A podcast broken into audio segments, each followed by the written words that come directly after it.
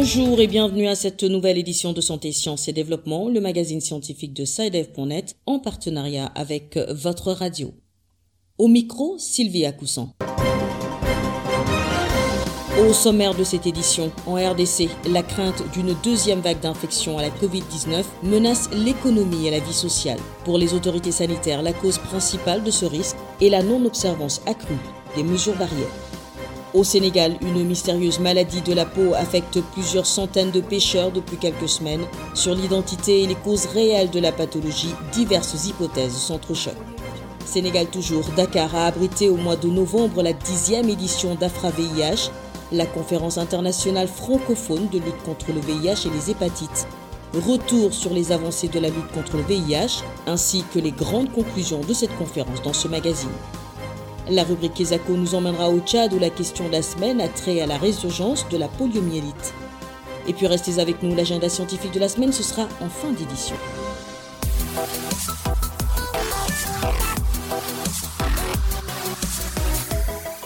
La RDC se prépare à faire face à une éventuelle deuxième vague de la Covid-19 qui, d'après les autorités de Kinshasa, menace l'économie et la vie sociale du citoyen congolais. L'équipe de la riposte contre la pandémie de la Covid-19 dénonce une baisse de vigilance dans l'observance des mesures barrières, cause principale de la flambée des cas enregistrés ces derniers temps. Les détails avec Bertrand Mayumbu. Est-ce que vous voulez qu'on revienne encore au confinement ou pas? Notre souhait tous, c'est que nous ne voulons plus de reconfinement, parce que le reconfinement a beaucoup d'impact négatifs sur l'économie et sur la vie sociale de notre population. Donc, si nous ne voulons pas le reconfinement, respectons donc les mesures que recommande le secrétariat technique, que recommande le gouvernement. C'est par ce qui semblait être un jeu de questions et réponses que le docteur Jean-Jacques Mouyembe Tanfoum, coordonnateur de l'équipe de la riposte contre la Covid-19 en République démocratique du Congo, sensibilisait le public quant à la nécessité de respecter le geste barrière élémentaire et cher à la vie. En effet, la République démocratique du Congo se prépare à vivre une deuxième vague des cas de Covid-19.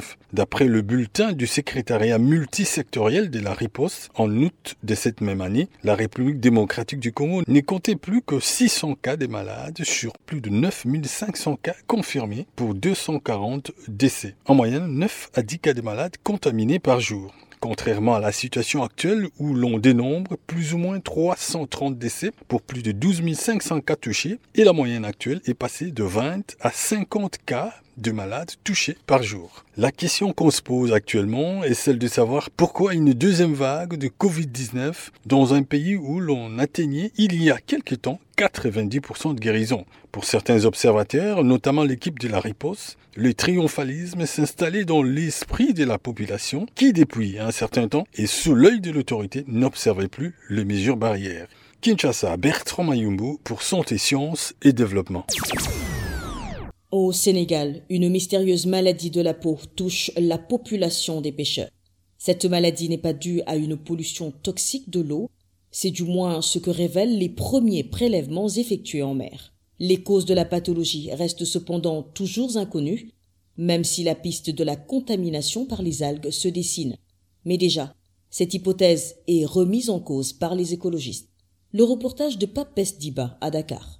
C'est toujours le mystère qui entoure cette maladie touchant des centaines de pêcheurs sénégalais.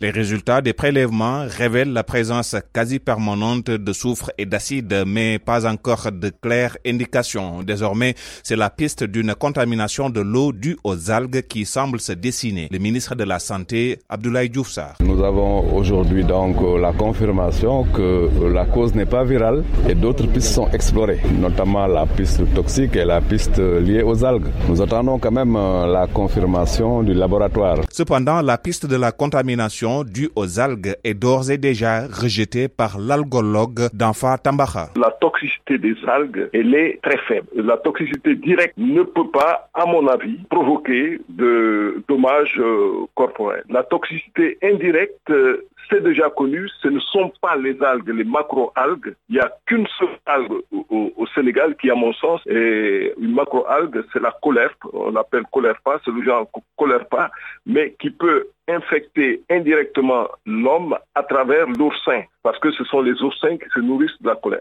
Alors, euh, euh, pour dire que des algues euh, sont capables, par leurs toxines, de provoquer des éruptions cutanées du type de celles qu'on a vues, j'en doute. La maladie n'est pas contagieuse, réaffirme le ministre de la Santé. Celui de l'Environnement annonce de son côté que les filets et le carburant utilisés par les pêcheurs seront aussi analysés. Pabès Débat, Dakar, Santé, Sciences développement. Nous restons au Sénégal où la dixième édition de l'AFRA-VIH, la conférence internationale francophone de lutte contre le VIH et les hépatites, s'est tenue du 8 au 11 novembre. La rencontre était entièrement virtuelle en raison de la crise sanitaire de la Covid-19. Le docteur Karim Diop, coordonnateur du comité local d'organisation de l'AFRA-VIH 2020, revient sur les avancées de la lutte contre le VIH ainsi que les grandes conclusions de cette conférence.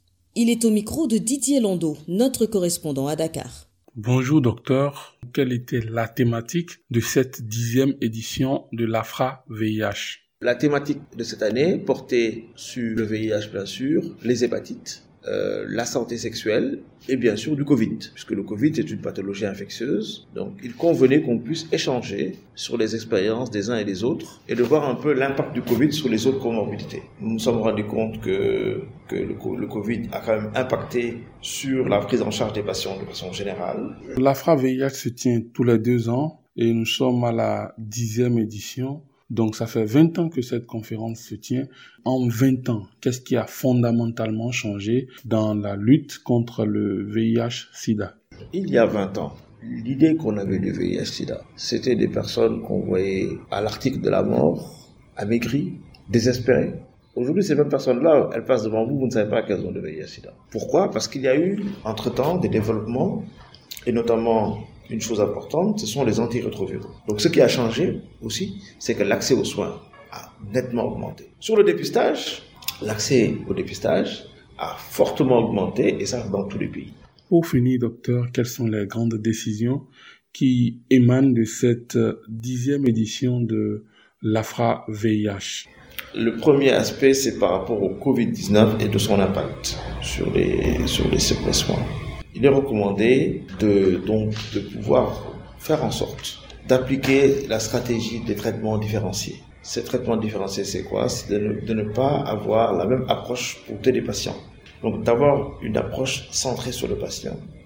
Un mot-clé également qui est sorti, c'est que nous voulons une équité dans l'accès au vaccin, si c'est fait. Pensons que si un vaccin est accessible, il doit l'être pour tous. Un autre message qui est clé également, c'est, comme je vous l'ai dit, c'est l'accès aux soins pour l'hépatite. Nous pensons que jusqu'à présent, la mobilisation autour de l'appel sur les hépatites reste encore timide. Il faut que le, des, moyens soient mis à disposition pour renforcer l'accès aux médicaments, que les prix soient réduits. Nous voulons que les firmes pharmaceutiques réduisent le coût des produits.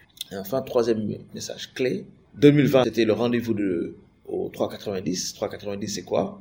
C'est nous souhaitions en 2020 on puisse dépister 90% des personnes infectées. 90% des personnes qui soient dépistées soient mises sous traitement et que 90% des personnes sous traitement aient une charge virale indétectable, ça veut dire qu'aient un traitement efficace.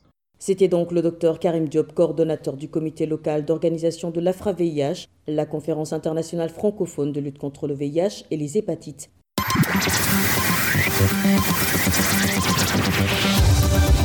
Kesako, qu'est-ce que c'est Vos questions à la rédaction, les réponses de nos experts.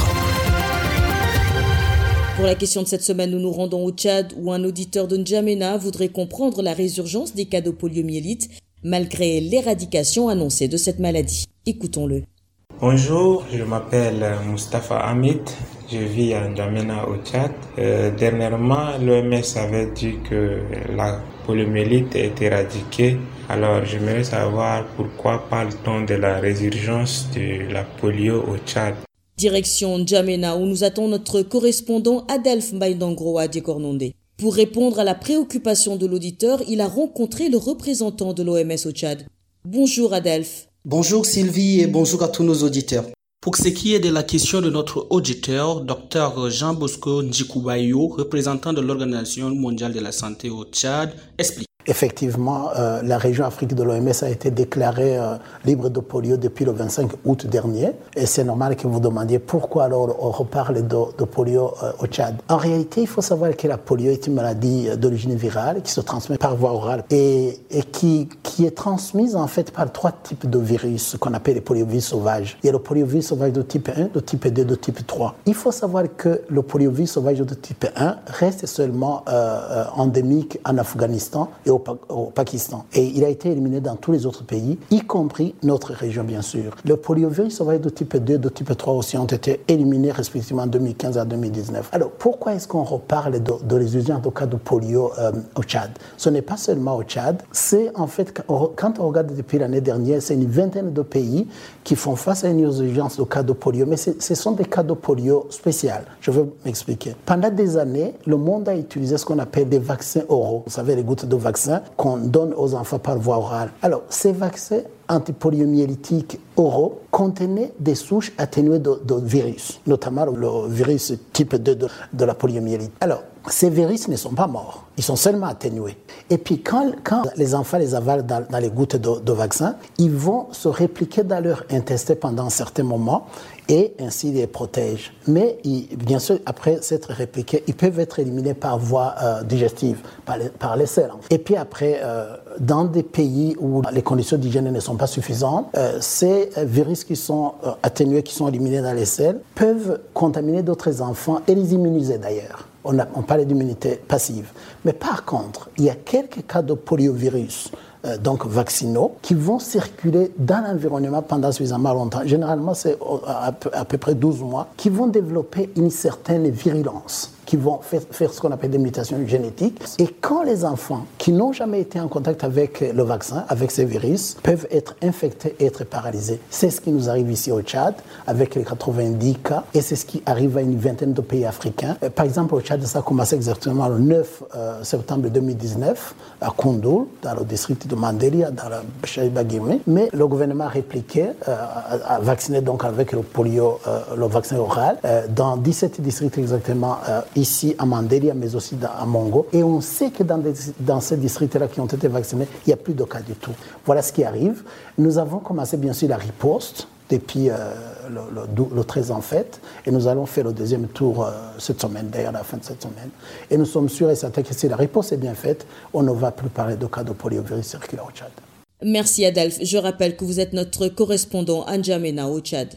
Si vous aussi souhaitez nous adresser une question, une seule chose à faire, appelez, écrivez ou laissez un message vocal au numéro WhatsApp suivant, le plus 221 78 476 87 80. Je répète, le plus 221 78 476 87 80. Votre question, vous pouvez aussi nous la poser par email. L'adresse email, c'est celle-ci, podcast.sidev.net. Podcast s'écrit P-O-D-C-A-S-T et SciDev s'écrit S-C-I-D-E-V. Je répète, podcast.sidev.net. Vos questions et commentaires sont attendus à ces différentes adresses à tout moment de la journée. L'agenda. Place maintenant à l'agenda scientifique de la semaine avec Bilal Taïrouf. Bonjour Bilal. Bonjour Sylvie, bonjour chers auditeurs. Je voudrais tout d'abord informer les auditeurs que le mardi 8 décembre marquera la journée mondiale du climat. Elle est l'occasion de rappeler la menace ô combien grande et importante du réchauffement climatique et la nécessité d'agir pour en limiter les effets. Après ce petit rappel, c'est ce webinaire qu'organise le CRDI, le Centre de recherche pour le développement international, ce mardi 8 décembre 2020, de 13h à 14h, temps universel. Il portera sur le thème Afrique et Covid-19, deux points, communauté. Ce webinaire est organisé dans le cadre d'une série de tables rondes du CRDI sur la réponse de l'Afrique à la COVID-19 et sur la préparation d'une future pandémie. Pour plus de renseignements et pour s'enregistrer, visitez le site du CRDI, le www.idrc.ca/fr. Voilà, ce sera tout pour cette semaine, Sylvie. Merci Bilal. Mesdames et messieurs, c'est la fin de cette édition de Santé, Sciences et Développement que nous vous remercions d'avoir suivi. Rendez-vous la semaine prochaine, même heure, même fréquence. D'ici là, portez-vous bien.